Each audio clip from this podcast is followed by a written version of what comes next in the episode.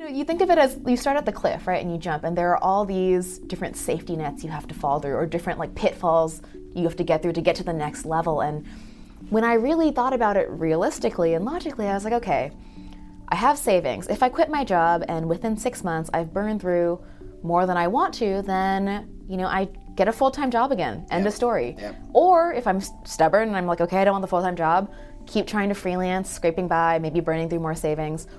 Other worst case scenario, I move to a cheaper city. And like, depending on what you're willing to barter to do the work you want to do and have the career you want to have, it's everyone's got a different risk tolerance. And it's really important if you're making any risky decisions or things you're scared about to really just write it down or draw it out, whatever works for you.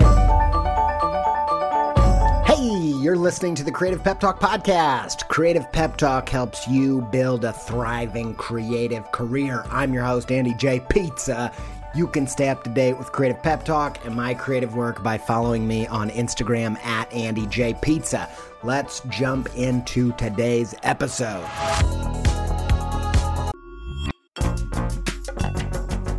This episode is supported by In the Making, an original podcast brought to you by Adobe Express, the all in one content creation app included in your Creative Cloud membership. If you are trying to boost the YouTube, TikTok, Reels content side of what you're doing, one episode of In the Making that I think will be super useful to you is their episode with John Youshaei. I think John's method for including his audience in the process is really inspiring. And if you want to hear about that and more about leveling up your game in the creator economy, just search In the Making in your podcast player to listen. Many thanks to In the Making and Adobe Express for their support.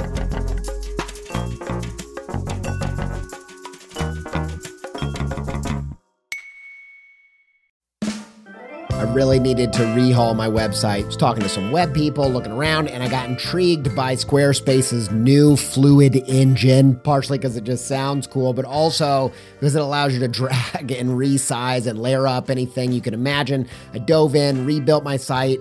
It's the most me site that I've ever had. I just absolutely love it. Launched it got such a great response. Some industry illustration and designy peers even reached out and was like, "Hey, who coded this thing, man?" I'm like, "Y'all, I did it by myself, no coding." With Squarespace's new Fluid engine, I told him like, "You should go check it out. You're going to be surprised with what you can do." And I built this thing before Squarespace reached out to sponsor the show, so I was like, "Boom, easy peasy." I was going to tell you about this new site anyway. Go check it out, AndyJPizza.com, if you want to see what I did with it.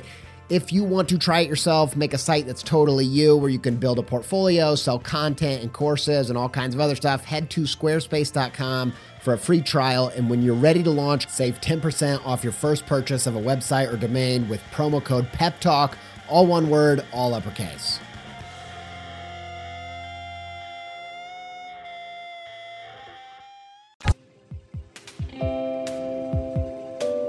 Just a little quick announcement. Uh, okay, so today on the show is a special occasion, and we're going to have Lauren Hom uh, of Hom Sweet Hom Design.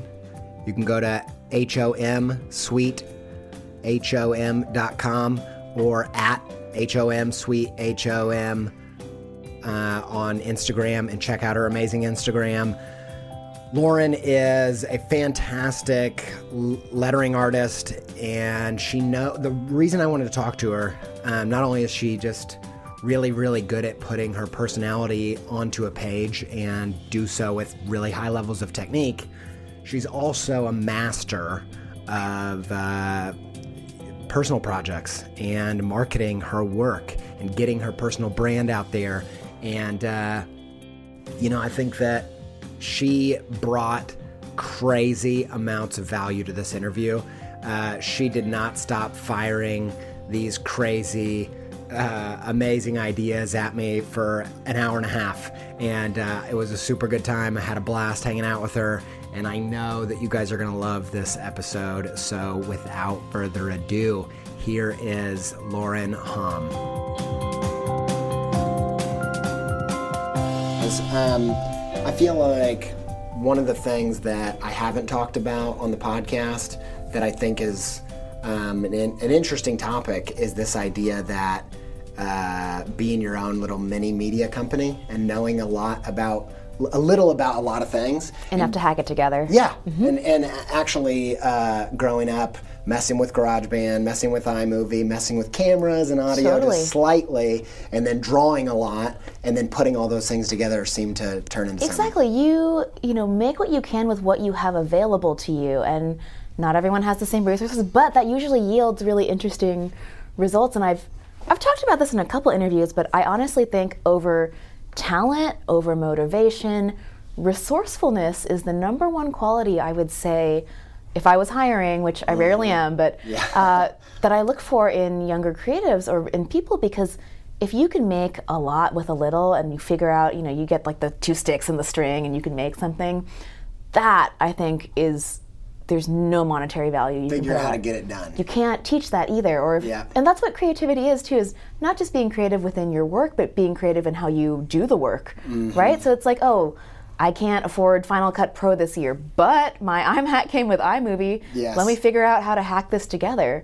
And I'm not sure if you've talked about this in any other episodes, but oftentimes good enough is good enough in terms of you got it out there, you put it together, like you shared it, like it was good enough for what you needed it to be, and you learn a little bit more as you go. And Yeah, that's super good. And I think about, I talk about this idea that, you know, as creatives, we get so entrenched in our little medium, and maybe you're using giant amounts of creativity on your illustration, but you're not taking any of that same resourcefulness or creativity and applying it to your career, applying it to your marketing, applying it to how you send emails to somebody. Like, how do you use that same gene that makes you creative and get the most out of all your Absolutely. different interactions? Yeah, I definitely think that's true.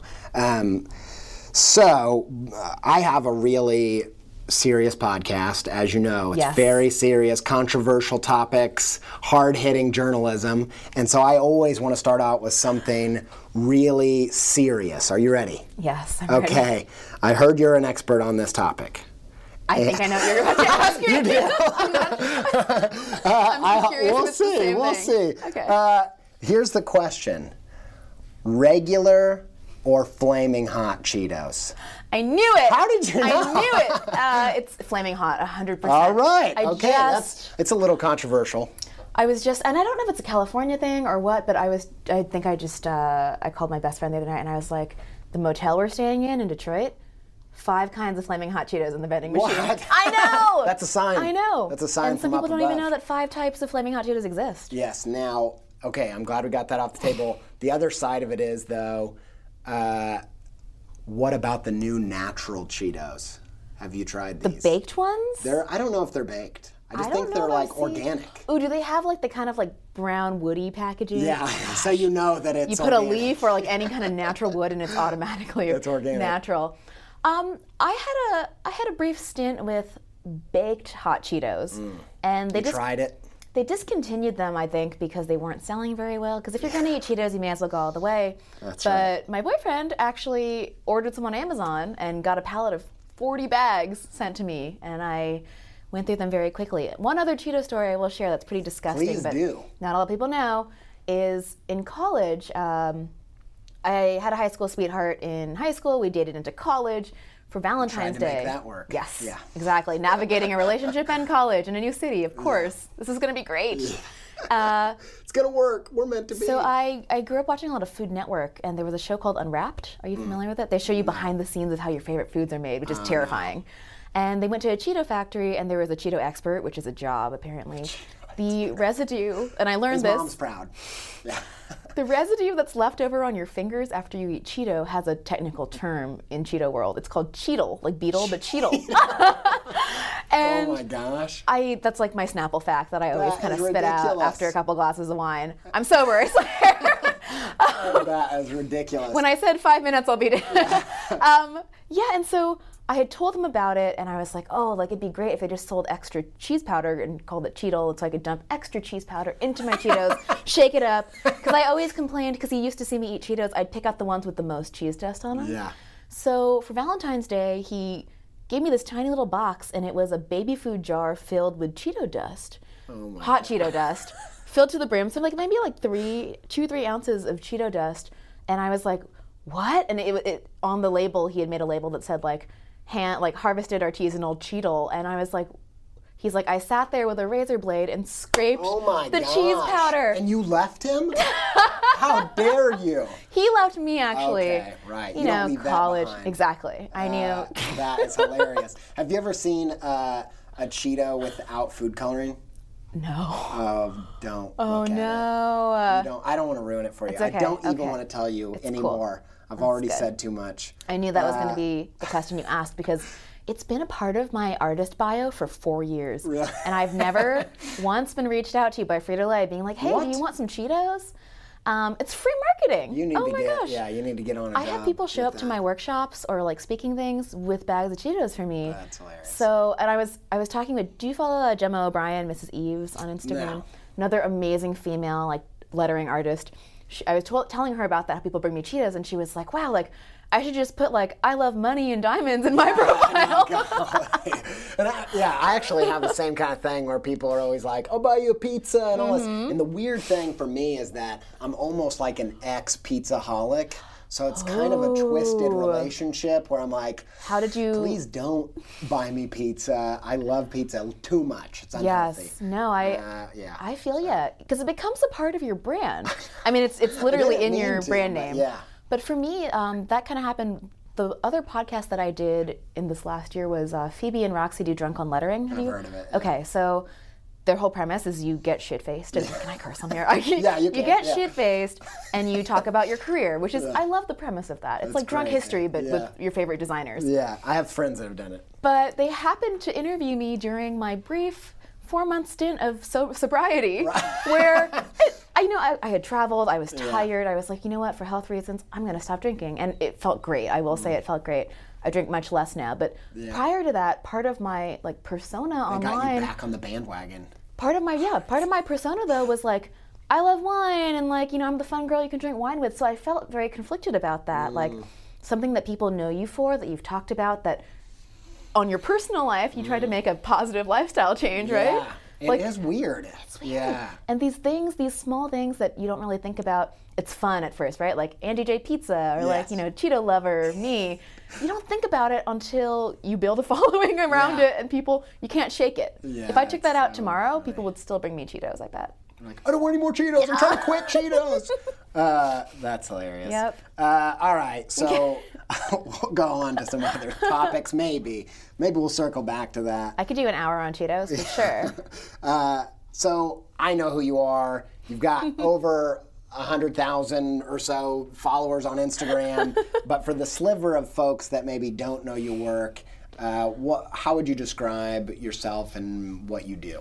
Yeah, um, I am a hand lettering artist who's kind of turned passion projects into a full time career. I'm actually an ex advertising art director um, who just started lettering as a hobby and put the work out there and made a bunch of weird shit and put it on the internet. And now it's my full time job. So I always and I find a lot of designers have a hard time being like, what am I? And like I'm I call myself an illustrator now, illustrator, letterer, designer sometimes, copywriter sometimes, marketer sometimes, Mm. kind of jack of jack of all trades. Yeah, what's the female right. of Jack? Jack jackass The of all Jackie of all trades. I've never. Exactly. Yeah, that's good. Um, yeah, I've been whenever friends leave now and they're like, "I'll be right back." I'll say, "Okay, I'll woman the fort," and so I've been trying to like find like That's good. Yeah, female that. alternatives for things too. So jack of all trades. Yeah.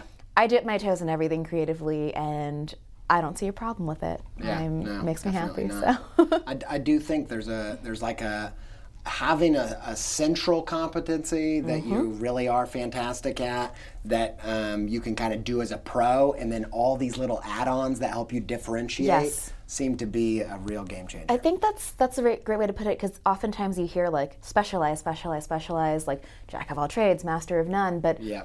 Once you achieve kind of that pro or like mastery around one thing, that's when you can really expand. I, I think. And if you're average at five things, then yeah, of course, it's not good. But if you do shine at one thing, I talked about this in my last lecture. Like, just because I'm a letterer doesn't mean I have to do lettering for the next 70 years of my life. totally true I just Yes. gave myself a life expect- expectancy of 96, which is pretty good. yeah that's not bad Um, but yeah, it's, it's I feel like we we get so locked into this is what I am, like we label ourselves Mm-hmm. because as when you're starting out, you're so eager to try to find that identity and find that label, Find your gift, find your thing. Exactly. Yeah. And that can be a good thing, but on the to other side of that hill, it you can box yourself in. Um, Yes. And if I don't feel like lettering, you know, I, I won't letter. And I always tell people like I think I'm gonna have five or ten mini careers in my lifetime. Mm-hmm. I have it I should put it on my Google calendar for like 20, 50 something. Yeah. Where when I turned 60, I told myself that I would learn to start tattooing. I thought that would be the perfect time Once to you've had start a full tattooing. career of like drawing and doing all that, you're ready to take on people. to draw. Exactly. Yeah. Yeah. That's good. The ultimate canvas. Yeah, and I talk about it like uh, uh, this idea that you do need to work to be able to fit into a crowd in terms of like a proficiency where you can go toe to toe with the mm-hmm. masters in a field. But then once you're in that place, then it's not enough to just be the best at this little thing. You got to have other things. Once you fit in, then you have to figure out how you're going to stand out. That's like a great strategy because it's true. Like we were, when we were walking over here, it's unrealistic to think that just by the only way to be good or successful as an artist is to be the best. Yeah. That is unrealistic by definition. Like there's only one of those in each category, right? And I, Yeah. I'm a big believer. You don't have to be the best. You just have to stand out and differentiate and figure out like what's your thing and. You know, it's a little hippy dippy, but I definitely believe in the abundance mindset. If there's enough mm-hmm. work to go around, people often come to me and say like lettering is so saturated now i'm scared to give it a shot because it's harder to make it and that's one way to look at it but i also i argue against that that lettering being more saturated and popular now is good overall for the industry because that means that the average person is more likely to know about lettering Totally true. whereas five ten years ago like type typography what like lettering what and now that like maybe an average mom and Now pop it's an established Yes. thing. you know what happens is you know the first trendy coffee shop in the neighborhood has a hand lettered chalkboard and then all the other businesses start to have chalkboards and it makes more work in the long run if you believe that there's going to be enough work to go I around. also think the world is a lot bigger than we think, and these trends or the way that the movements happen. I feel like, especially if you're a creative person, you have your uh, the hand on the pulse at the kind of edge of culture. And so sometimes I'll see a lot of people who will they'll get into something and they'll think, oh well, it's too late, it's already done, and I'm like. Yeah, but you're a creative person way out there on the edges of culture. This has not even touched the person in Wyoming. The guy, that, they don't know anything about lettering. They don't, you know, I'm, I'm just kidding. Wyoming. Please don't hate me. I was just joking. I live in Ohio. You know, it's not. I have a great story about different. about Wyoming. no about Oh, what you just did. Right. Okay. Yeah. Um, sorry. so it's, it's ironic we're in Ohio right now Yeah. because my first, I wouldn't call it a PR fiasco, but it was my first slight debacle. I'm interested. yeah. Let's hear that. Um, a so I did a project called Will Letter for Lunch where I lettered uh, chalkboard menus for restaurants in exchange for food in New York. Yes, I've heard about this. went around the internet. People were excited about it. A reporter from New York Magazine came and interviewed me, and I was super excited. She had a recorder, and she was like, "Do you mind if I record so I can take notes? Like, don't worry, it won't be transcribed. Totally fine." And I was like, "Yeah, absolutely." And she asked me, "What do you love about New York?" And I said, "Oh, like I love that."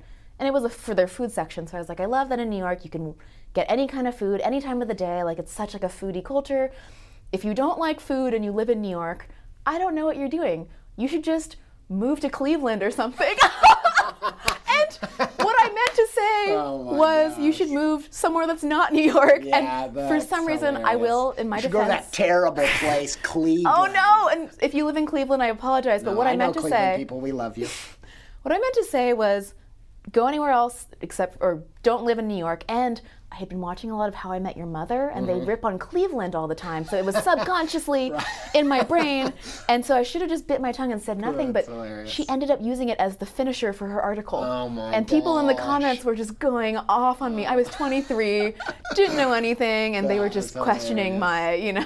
Dude, that's hilarious. Well, I'm glad you have this moment to make things right. We don't have quite the same reach as what was it, the New Yorker? New York you said it was? Magazine, yeah. New York Magazine. Uh, but hopefully, some of those people will now be appeased, and you've spoken your piece. Uh, that's hilarious. Uh, so, all right. you did your the the first major side project you've done, and and side projects and passion projects have been a massive part of your career. You teach a class on it. You're the you're- backbone you're of my career still. About passion projects, uh, and I am too. Everybody on that listens to this podcast know that. Now, it seems like your first project, the Daily Dishonesty Project, kind of happened organically, um, and you probably learned some things. My question is this after you did that project and then going forward, have you learned like strategies for what makes a good passion project? Like, have you learned little tricks and things to kind of add layers of strategy to them? What what makes a good passion project for you? Absolutely, it was totally a learning experience. Like you said, it my first passion project was an accident. I didn't even know it was going to be what it turned into. It was a Tumblr blog I started. I was 22 years old, senior in college, um, inspired from a drunk conversation I had with a girlfriend, and Yeah. just you know on a whim decided to make it um, because there was really no other reason than I wanted to make it and wanted to share it with my friends. Yeah. And I always tell my students like the first place you should share your projects is with your inner circle and your friends because you never know who knows somebody and even if you only have 10 followers 10's better than zero and Yep. I think what I learned from that experience in particular was the power of simply sharing your work and putting it out there and the success that was I'd say that's in the top three most successful passion projects I've launched, and it was an accident. Yeah. It was not intentional. And so I, like I said, just did it out of, for no other reason than I wanted to. And I, what I learned from that was that I could market my work on my own. I didn't need, uh, you know, and Tumblr is a platform, Instagram, the same way Instagram's a platform, but there were no other tricks than to just put the work out there. And what I realized, and this is, there's like a Bill Gates quote about like, if you give the laziest person in the office a task, they'll find the quickest way to do it. And so he's, yeah. he was arguing that laziness is not always a bad thing. It- I agree. you Yeah. get more creative. And Yeah. my whole thing, you know, I understand the, I think, work hard, like do more work, like put in the work ethic mentality. But if I'm being realistic, I'd rather do less work for the same result. Yeah. Um, and I don't think that makes me lazy or a bad person. I think it makes me smarter And efficient. Uh, and efficient, exactly. Because you have a finite amount of time and energy to put into your work in a day. Like you may as well free up some of it for either more creative work or whatever else you like to do. Yeah. But what I realized was I could do less work if I made projects that people shared for me. Why would I, instead of me reaching out to publications or me reaching out and trying to spread my project, why don't I let other people organically share it for me? And so, back to your question, a thing that I've pinpointed that makes a really great passion project is that sense of, I call it a, an oh my god, me too moment. And so, mm. what that is, is it's that knee jerk reaction you have to either a conversation, a joke, something you see online where you see yourself in it immediately. And I think the an analogy I always use is like, you know, when you're at a party and you meet someone for the first time and they like all your favorite bands and you like all the same movies and you both studied abroad in Spain, you're like, what? Like, no way, me too. Mm-hmm. And that feeling from that interaction is really, really powerful and it makes you pay attention and it makes you you know almost root for that person. There's a like a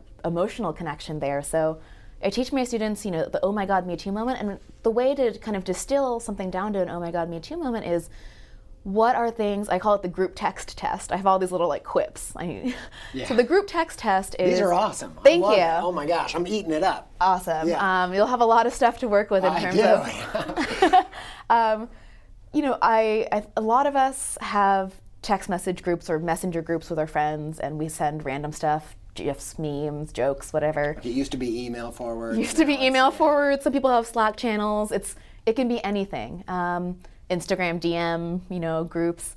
But my girlfriends and I have a group, and we just share stuff. And my, you know, litmus test is if I saw this, would I want to share it with this group of girls? And when I say that group of girls, I am a big adv- I'm a big believer in making work for yourself, and it seems selfish, but it's actually really smart because you know what you want, you know what you think is funny, and You have the first in. You have the inside info. yeah, you know, you're the tar- you're the test group and the marketer. It's amazing. Like Yes. and you really don't have to look any farther or rack your brain any farther than your immediate circle of friends to figure out what people like Yes. because the truth is like maybe you're you know doing design research or whatever strategy research and you're like ooh like you know donuts are really in right now and millennial pink's really in right now and you're putting together all the popular things but you could give two craps about these things you can't in my experience like you can't make work continue you can't continually produce work around a subject that you genuinely don't like Yep. and you can but that's where the soul sucking kind of you know foot dragging like not wanting to go to work feeling happens and so yeah i, I And think it's kind of condescending too. That's one of the things I feel like Mm-hmm. whenever someone, whenever you feel like, um, you know, like the radio bands start ripping off the indie bands and they're doing it because the labels think that that's what the kids want and it's not because it's organic process of passion. There's a feeling where you feel like you're being condescended to. Like we know what you want. We don't like it. We you know we know you want pugs on shirts. We're going to put them on there. We don't care about pugs but we know you're going to buy it. Um, and it's just inauthentic and yeah. Exactly, and especially if you're trying to be your own brand or an independent artist, uh, I think the authenticity factor is huge because, you know, I, as you've noticed, I write novels for captions, and that has been something that has worked really well for me because, and the same thing happened with Daily Dishonesty. I was making these images that said, you know, I'll be there in five minutes, calories don't count on the weekend, all those, oh my God, me too moment kind of things.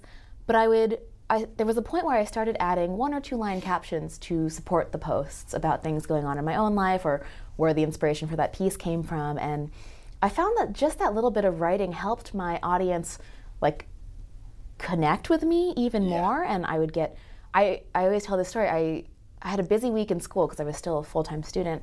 I didn't post, it was called Daily Dishonesty, but it worked great with the theme because I only posted about two or three times a week. um, but there was a especially busy week or two weeks where I didn't post, and I got a flood of messages on Tumblr being like, "Don't stop now! Like we love what you're doing." And Yeah. sometimes all you need, and that's where having an audience, like, even if it's one or two people paying attention to what you're doing, can be motivating. And uh, someone else just being like, "Hey, I really like what you do," is motivation to get out of bed and do do the thing Yeah, and yeah. make the thing. Having someone to serve or having someone who benefits from whatever you're putting out. But I think what I've learned from the Accidental Passion Project was that I don't have to do all my own marketing. I can just make work, and that's the marketing. Let other people do it for me. The relatability factor is huge. Like you were saying earlier, with you know when you wake up and you realize you don't have coffee, like it's the end of the world, and Yeah. that's the end of the world for I'd say a million other people out there as well. Yes. And when you can pick up on those kind of everyday kind of like life things, it's really powerful. And you know, traveling for I just spent the last 18 months traveling. That's one thing that just solidified that belief for me is that no matter your age, gender, geographic location, there are certain things about just being a human, being alive, that we all go through. Um, take something like heartbreak, for example. You and I have experienced heartbreak in different ways, but Yeah. we, we know what that feels like, and that's like, it's solidified in who we are. And my parents have gone through heartbreak. My younger brother has gone through heartbreak. Even if you've never had a romantic relationship, someone's probably broken your heart in a different way. Like those uh, one one section of the class that I teach, we spend an entire week talking about feelings. It's it's very much like a weird like artist therapy, but Yeah. I think it's so important to be in touch with that. And if you're angry, be angry. If you're sad, be sad. Um, especially with lettering in particular. And I don't know if you find this with illustration, but the subject matter for lettering tends to be so saccharine and so sweet, so optimistic. And I'm an optimist for for certain, but you know, if I always tell people like you're actually better off, you know, if you're a nihilist, like make a project about how nothing matters and Yes. like you might stand out more doing that with lettering than, you know, live, love, laugh. yeah, and I've met a lot of people, a lot of people that I work with, where I'll say, uh, I'll meet them, and then I'll look at their portfolio, and I'll say, there is a giant gap between what it feels like to meet you Yes. and what it feels like to look at your portfolio. Why is that? And they'll say that same thing where it's like, I'm trying to do what I think they want me to do, or I'm trying to be what a lettering artist is, rather than be themselves through the work. Uh, and I love this idea of um, having other people share your work for you. This idea that uh, making share worthy work, right? And I think about how in my own life I've thought a lot about how it's not even about it's almost like trying to find things about yourself and and notice them before other people notice them about themselves. So Absolutely. there's a surprise and it's almost like you're uh, as an artist, it's your job to to to to find to like to become self-actualized and put this work out there, and it helps them do the work. Uh, I, I know I'm not making any sense. I'm gonna get No, there. you're good, you're good. this idea that um, I've talked about this on the podcast a lot. This idea that your job as an artist is to become fully realized, make work that is you fully realized, and that way your audience doesn't have to do the same work because they're not artists, so they're not going to be able to spend all that time. But when they see themselves in your work, you've done the work for them. And they're like, oh, and then they share it because it's part of their identity now. Exactly. And they're like, this is me. This happens to me. Yes, and I was just I was having dinner with a girlfriend last night. We were talking about this in regards to brands, and she was talking about uh, an instance where she was walking on the street and she saw someone who was wearing all Nike clothing, Yeah. and uh, you know we kind of got into a conversation about like consumerism and you know and Yeah. what what brands really are though like when when someone wears all nike it's not that they're working out all the time. It's they're trying to say something about themselves to people who don't know them. It's it's the first uh, you know it's the cover you're putting on your book right? Mm-hmm. and that's what we're all doing with fashion. That's what we're all doing with social media. That's what we all do in small ways every minute of every day. Yep. there's a reason why you chose those classes. There's a reason why i chose this jacket like Yep. and that same mentality applies to your work as a designer, especially if you're going to be your own thing, right? Like build your own style and operate under your own name because people want to be able to kind of pin your work to themselves and say like, "Hey, this is me." The same way like the kind of bands we like say a lot about us. Um, Yeah. So we are trying to make statements about ourselves. And so if you can get other people to see themselves in your work, they'll share it for you because they're going to want to. You want to make something that someone wants to hold up or wear on a T-shirt almost. this is me. exactly. Totally. Exactly. So sure. so good. All right, I have a follow up to that. Yeah. Uh, now I over the past couple years, I feel like I've got better at doing that. It took me forever to figure out what uh, we've tried really hard to articulate something that's esoteric and you know it's hard to pin down, but I it's so true.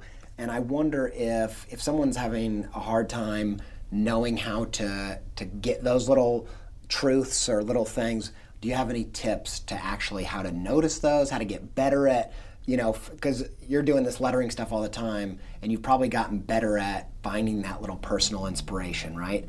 Uh, are there any tips that you have for people that maybe aren't practiced in doing mm-hmm. that what they can do It's definitely a practice and it gets easier. You, like we talked about earlier, like you just kind of start to become more attuned to, like, oh, like, it's like, I always think of it visually as like all these ideas are always floating around and it's up to you. Like, as a creative, it's your job to, you know, take the net and catch them. Like, they're mm-hmm. there, they're all there, but they're in a jumble and it's your job to pick them out and configure them into something. In terms of like actionable steps, I have this crazy, like, notepad in my iPhone of just random stuff that happens during the day. So I think things like i do that too yeah, and it's great. Uh, and if I, if I died and someone found my phone, the notepad's super weird. Like Yeah, it's too, yeah. it's weird. um, my thing is anything that made me chuckle, I'll write down or just make a note of. physical response Physical response. So I humor is not everybody's thing. Humor is my thing because there's something about laughter. I love that it's a full body emotion. Mm-hmm. If I'm if I think something's funny, I can't not laugh, right? Yeah. If you know, someone slips on a banana peel and like falls and it's like you just laugh. It's like this weird knee jerk reaction. And um, does that make me a bad person? I Oh, that's awesome. My wife is just like that too. Once I slipped on this on a step out the door and I'm like on my back and I like maybe I could go to the hospital and she can't help but like laugh at me and I'm like you're evil. Exactly. Um, Yeah. You know, things I I would say, and this takes a little bit of time, but con like consistent themes in conversations with friends, um, your closest friends, your family. This I always say the stuff that you talk about with your best friend when you're a bottle of wine in on the couch. Those are the things you should be making work about because you know you get a little truth serum in there and you start talking yep. about things that actually mean something to you, or things that have been bothering you, or things that have been on your mind, and you kind of let that go. And I think a, a glass of wine can definitely uh, help to get those out, but That's good advice. That? Her creative advice is a bottle of wine. that's how Daily Dishonesty started. There you go. Yeah, Hey. wine and cheese night, uh, That's the key. October 2012. Uh, Yeah. Okay, there's there's so many things to Oh, I say. know. I love this stuff. It's all all the stuff that I think about, and you're so good at articulating it. Um, You're good at articulating it. Oh my goodness. I am a fool who tries really hard. It takes me hours and hours and hours. You know, I put hours out every week, but you're like slaying it in only like 30 Oh, thank minutes. Uh, but one th- one thing that I heard that reminds me exactly what you're Mm-hmm. saying about these ideas floating around and all that. There's a, a philosopher said ages ago, I don't know, uh, this fish philosopher. It's a fish, right?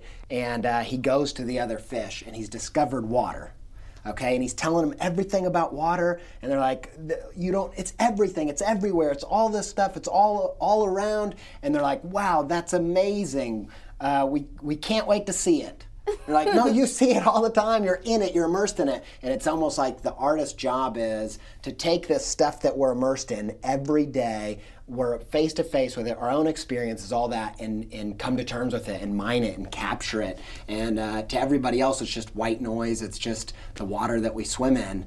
But your ability to like take life and dissect it down to these little moments is just this crazy superpower uh, of a creative.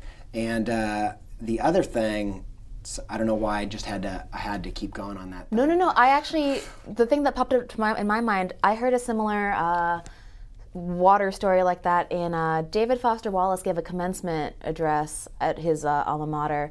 Don't know exactly where it was, but Yeah. he tells a story about an elderly fish is swimming by two younger fish, and he goes like, "Morning, boys! Like, isn't the water fine today?" And he swims away, and the two younger fish go, "What's water?" That's good. Yeah. I'm And sure that that's right. Yeah. it's that yeah. self-awareness like you said and you know it's, it's all around and being able to one know it's there i think realize it's there and then two understand what it is And knowing it's your job. Yes. Like that's your job is to do that. well yeah and as a creative i think uh, as a visual artist your job is to take intangible ideas and turn them into visual Yes. representations of that and that's a style of communication um, That's so good. And another thing that you said that I thought is phenomenal is uh, you pointed out comedy as a possibility, a, po- a possible way to do that, uh, and that you that that's a flavor that is unique to you. And I think that um, eh, you know everybody is a fully three dimensional person with all kinds of different interests and passions and everything. And so it's not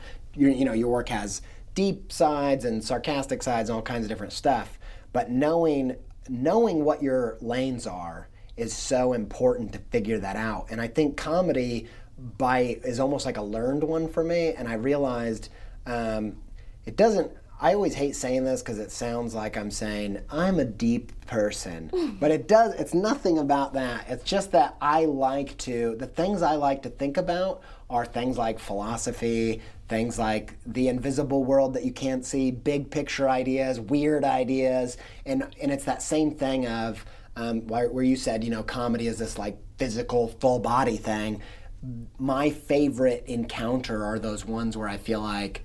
Wow, my world just got bigger, or the world just got more color, or it's just like transcendent feeling. And for what, and, and I, it can be like watching the Lego movie, honestly. we're all amazed by different things Totally, and yes. you got to tune into that and you got to own what you're amazed by um, Yes. and you got to own what you like and we talked a little bit about this in the car but the internet the internet makes everything possible now Yeah, i think about all the weird little subcultures online that previously you had to physically get your butt to like a convention or a meetup Bound by space. bound by space to go try to find people who liked what you like and now it's as, as easy as a website or a click or Yeah. you know a hashtag and that blows my mind and i always tell people like whatever weird stuff you're into whatever you're, if you're scared that something you shouldn't do something because it's not popular or because you're not sure other people are going to like it do it Yes. um, because the internet in my experience rewards weird Yeah,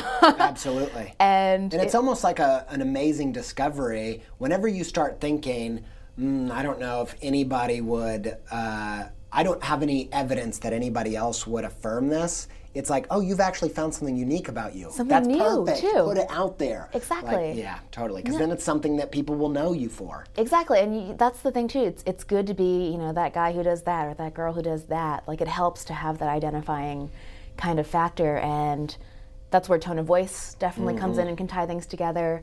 Um, but what was I going to say about the internet? Weird. Oh yeah, and so when I, you know, you see things online like there's a new weird viral thing every day. Like there's that Yeah. girl who makes food out of office supplies. Have you seen that? I haven't seen There's a. Uh, have you seen the girl who smushes her face into bread? I feel like both of those you could have made up on the spot. Oh, I have links. My phone's on silent right now, but I have links. Do I have links What's for you? that one? The bread one. There's a girl. There's a website or it's an Instagram handle now called Breadface Blog. Right. It's literally a girl who puts the camera uh, tabletop, um, and then she puts different kinds of bread on the table, challah, you know, baguettes, banana, banana, banana nut muffins, What and she. heck? Okay, so camera, camera's here, bread's here, and she just smushes her face into it, and that's all it is. Why? And she's got more Instagram followers than you and I Oh combined.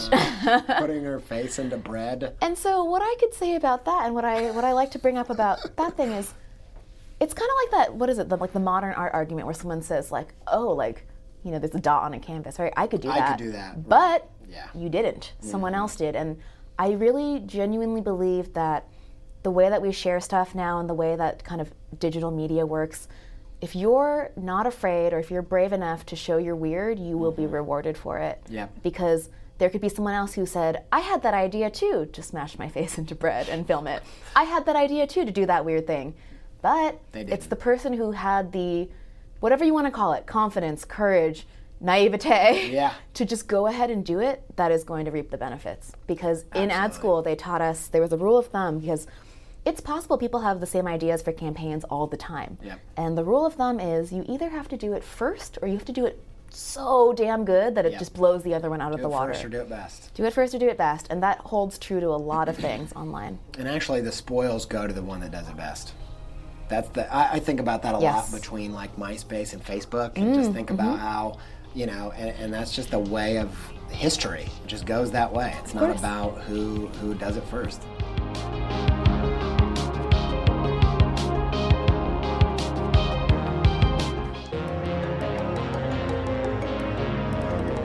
I want to talk to you about marketing. I feel like you uh, you have excellent work, but you've also done an awesome job of getting the word out there. And we've talked a lot about that. But um, I I sometimes I feel even though I, I'm doing a marketing series right now, this will slot perfectly into that. Wonderful. Um, but a lot of times I feel like because marketing has changed so much, and it used to be so much more simple where you pay for a Google ad space and then you know maybe not an illustrator but that's how marketing used to work. Or you send a postcard and you're done. You've done the Right, marketing the promo thing. piece. and it's just yeah it's just like a and b and that's it. And now i feel like a lot of the things that i try to get people to do are so much more indirect even though they work directly right? Uh, and i just wondered if you had from your history any things that you think like if things are slow or you think you know what i need to like supercharge this what are the th- what are the places you go to in terms of to turn up the heat on your marketing or, or whatever do you have any tricks up your sleeve Well, so I've never I've never made a passion project specifically like in a time crunch, like, you know, it's a slow period, so I'm gonna do this. right I think I'd say it's more of a constant kind of just flow of like the ideas will come out when they come out and Yep. you know I was thinking back to when I was working in the agency and like we'd receive promos all the time from illustrators and that's a kind of tried and true way to do it. Like I'm sure it yields some results, but I think if I'm trying to turn up the heat, my thing is, and this is obviously coming from someone who's got a large following now, is you know there there are times where I'll post on Instagram every day, every other day, once a week. It's really I try not to take it too seriously. Yep. Um, because my friend who's like a marketing coach, she's like, "Are you like saying something valuable? Or are you just trying to make noise?" And I was Right. like, "Okay, yeah, gotta just value, value, That's value." pretty good. I think it's really good. Yeah, that's good. Um, and because there's a, that there's so much pressure to Make post noise. every day and to make noise, but I think it's quality over quantity uh, when it comes to build. Like there are so many hacks, social media hacks, right? Where it's like use these hashtags, post at this time, tag these people. Um, and they're, you know, follow on follow, all these strategies Yeah. to try to get in front of the right audience, get that number up. And I understand the appeal The of that. hustle idea almost, yeah, and there's But- a lot of downside to that. Have you read? Uh, and I've been telling everyone to read this because it, I encountered it this year when I was traveling. Because a lot of people are entrepreneurs and they just have good uh, insights. Uh, a thousand true fans. Have you? heard? Yeah, Okay. Kevin Kelly. Yeah. Yes, Kevin Kelly. I'm all about it. all about that too. Like, you know, yes, the number is shiny, and like, yeah, I broke hundred thousand followers, like last month, and it Mm-hmm. was super exciting. But I, I love to tell people that everyone starts at zero. There's no, if you do it the easy way, you're not going to get to where you want to be. If you do, like, if you buy followers, you do the quick thing. It's not sustainable. Also, why would you want someone following you who doesn't even isn't even interested in your work? And Yep. I had a student who asked me a question when I started doing my flower crown series, putting bread on my head, um, Yeah. inspired by Breadface blog. Because when when someone else shows they're That's so weird, it gives us permission it, to be weird too, and Yep. that's what you can do for other people. But he was like, "Oh, like, were you worried by posting croissants on your head mixed in with your lettering content that that was going to throw off your followers and people would unfollow you?" And my answer to that was, it didn't even cross my mind because one, I'm not concerned with the number, Mm-hmm. and two, good. If if they unfollow me for that, then they weren't my They're following the right follower, person. anyways. If someone is following me only because they want to see lettering for the next, like I said, 70 years, because that's Mm-hmm. you know, then they're in the wrong. They're on the wrong page because I'm a big fan of your tone of voice and personality can be the glue that holds your body of work together. It doesn't have to be limited to one medium. Because I think I think back to when I was in school or when I was a kid and I took ceramics classes and I also took printmaking and I also you know played the flute and like I did all these things that you know just because I had a lot of interest and there's nothing wrong with doing that. You don't have to stick to one thing. There could be a day where I'm just like lettering isn't making me happy and Yep. then you pivot you figure it out from there and that's where the resourcefulness comes in um, so i think if i want to turn the heat up an instant thing for me to do is just to be more active on social media Yep. like i said making meaningful content uh, if you have a lull in freelance work and this is where this always plays into that conversation of lowering your rates doing work for free is you're the most vulnerable or susceptible to doing work for free or lowering your rates when you are in a lull because it's that scarcity mindset of Yep. when is the next job coming in you know if my rate's normally $100 an hour but i haven't booked work in a month maybe i should take this project at Yeah. 40 like this is what i can get right now. And yes there are instances where you really are back against the wall got to take the job but i'd say 90% of the time it's not that way and you just psych yourself up to think it's that way. Um, there's a really good passage from uh, the Four Hour Work Week. Have you read Yeah, that too? I haven't, but okay. I know Tim Ferriss. He's kind of like a yeah. productivity hacker. I like most of his stuff. I do too. Yeah, Yeah, he's a, his own flavor. Yeah, Exactly. He's his own flavor, right? I. That's the thing I've realized is that I have got to the point where I feel like the further you go down that road of developing your own flavor, you can appreciate flavors of all kinds, even if they're dramatically different to you, and you almost just appreciate the authenticity.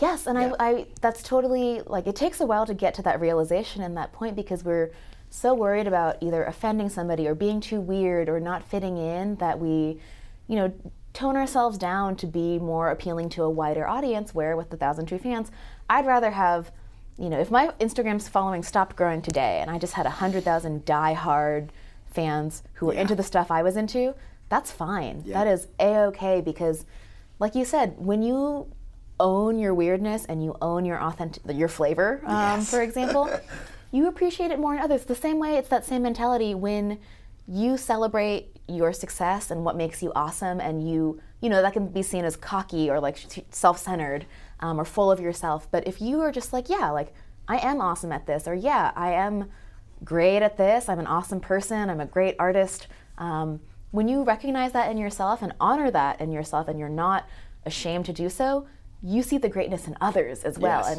and you know if you see someone who's talking about landing a big job you are happy for them Mm-hmm. because you would be happy if that was you and you'd hope others would do the same thing so a lot of like work starts at the self in terms Yeah, of totally how true. you see the world because i think there's a really great quote from brene brown um, who says we're only able to love others as much as we love ourselves and Mm-hmm. i think the same thing goes you could replace ourselves with our work right you're only allowed to you can only appreciate someone else's work as much as you appreciate your own as And- far as you've gone. And I- Exactly. uh, so I'm gonna like because I I threw you off. I'm gonna go back and mine through some of this stuff. Yes, and then go totally fun. try Oh, to make it go. I forgot go. to mention the Tim Ferriss bit because I, I go on I tangents all the time too. Okay, Uh, but you go. So the Tim Ferriss bit. Oh, I said what it was, but I didn't say No, what I the mean I got was. it in my notes to hit it Okay, back cool. because I knew yes. we missed it. So yes, yes, we'll yes. You and I are the same quick. wavelength. So Yeah. He has a part in there about you know the gut reaction to doing something controversial or something potentially risky, like quitting your job is the example he uses. But let's say posting some weird work or maybe swearing for the first time in a lettering piece, something Yeah. that's outside of your comfort zone. Our bodies are programmed to protect us, right? Our mm-hmm. our brain says, no, no, no, no, scary, new, new, new, don't do it, and it's just trying to protect us from being hurt. His thing is, you know, if you're going to quit your job, if you're going to do something risky, you're automatically going to think about the worst thing that can happen. You're- So I think about, and I, this happened to me when I was quitting my job, transitioning from full time to freelance. I'm gonna burn through my savings, and I'm not going to book work, and I'm gonna, you know, have to move in with my parents and then I'm going to be a loser and just you you go into this like quicksand of awfulness. Yep. And his point in the book is okay, take a deep breath. What is realistically the worst thing that can happen? And I kind of I don't still have the the paper, but I drew it out cuz I'm a visual person. Kind of these like Did you share it? I didn't. Oh, no, I didn't. I should have. Um, I was very tightly curating my Instagram Right. feed back then. I was new. I got on Instagram in 2013. So, uh, you know, you think of it as you start at the cliff, right, and you jump, and there are all these different safety nets you have to fall through, or different like pitfalls you have to get through to get to the next level. And when I really thought about it realistically and logically, I was like, okay, I have savings. If I quit my job and within six months I've burned through more than I want to, then you know I get a full time job again. End of story. Yep. Or if I'm stubborn and I'm like, okay, I don't want the full time job, keep trying to freelance, scraping by, maybe burning through more savings. Other worst case scenario, I move to a cheaper city, and like depending on what you're willing to barter to do the work you want to do and have the career you want to have, it's everyone's got a different risk tolerance, and it's really important if you're making any risky decisions or things you're scared about to really just write it down or draw it out, whatever works for you. Get it all out on paper, and it calm it calms me at least because I'm I'm a rational person, but emotions flood to the front of your brain a lot of the times, especially with scary decisions. It's never as bad as you think it's Yeah. going to be. Yep, Um, absolutely right. And I, I uh, just wrote a little article for uh, my friend Jeremy Mm-hmm. Clays. He's a guy who did my MFBA class, uh, great illustrator, and uh, I just wrote an article for him about. Uh, he's doing a project on Brene Brown, and uh, I did a, uh, I did a little article about that same idea and saying, you know, it's easy to get into that rut of thinking, oh, how, wh- um, just how terribly things could go, or what if things go terribly wrong. But you could just as easily flip it and say, what if things go terribly right? Exactly. What if things, you know, go the other way and and uh, and envision just this amazing outcome that could also be just as uh, possible. It is interesting how we have a tendency to have tunnel vision in one direction, and Yeah. we all know there's two sides to any equation, and this happens too uh, with my students. What exactly is? Oh, people say, especially because it's like a social media culture now, a lot of letterers are on Instagram, which is smart, but mm-hmm. it's easy to get caught up in. You're flooded with a feed of people you follow that you admire, but you're constantly having work that you think is better than yours put in front of you Yep. on a daily basis, you know, in your free time. That's that's the stream you're getting. What I tell people is, okay, the same amount of energy and like worry you're focusing on all those people who are better than you because it's subjective. But yes, they might have more experience. Um, they, you know, have had a different path than you. It doesn't change what you can do and like the work you can put out. And it's good to be aware of what other people are doing, but for every person you look up to and feel envious about or you feel discouraged because they're so good um, like they're so good it hurts there's somebody a step behind you who's doing the same to you and i again visual person i see it as we're all on this like escalator and there are just these little tears and you're at your spot and you're incapable of looking behind but there is a behind. Yep, and yep. even the most like successful accomplished artist will tell you that they haven't arrived they haven't they're not at where they want to be. And that's kind of the beauty of the gift and the curse of being creative is that you are always imagining new things or a better way to do something or a new thing you could try. And so there really is no you know making it when it comes mm-hmm. to a creative career because you're always going to set new things for yourself and, and that's good Yep. but it also means this is something that helped me. I think who said it? I think I was watching like a seanwes video or something. right, Are you familiar yeah. with him? A little bit. like a motivational like marketing d- Guy, design guy. yeah. He was saying because I I find this a lot with my students now, but it was the same in me. The hesitation to teach, and I wonder if you went through this when you started teaching. Mm-hmm. Absolutely. So for me, with lettering, it's been workshops. So I started with in-person workshops, and there was always this hesitation to teach because I didn't feel ready yet. I wasn't qualified enough yet. I had just been lettering for a couple years. Didn't fe- I was 25. Didn't Mm-hmm. feel like like all those factors were working against me in my own mind. But he said something interesting, and he was like, "All you need to know to teach is a little bit more than someone else. Totally. You don't have to be a master of the thing to teach because they're define master. Like Yep. there's always someone who could learn more about something. New techniques are being developed every day. There's there's no mastery of anything. It's a it's a constant evolution. And so I was like, wow, like that's true. And so I advise people like if you want to teach, teach what you wish you knew a couple years ago. And that's totally viable because for every like I said, every person you admire, there are people who are trying to get to just where you are too. We're all just trying to take a step up. Yep. And Every I, single uh, time. I think the same thing, and I and basically uh, that same lens was really powerful for the podcast for me because Mm-hmm. I thought about um, basically the podcast was what I wished existed in.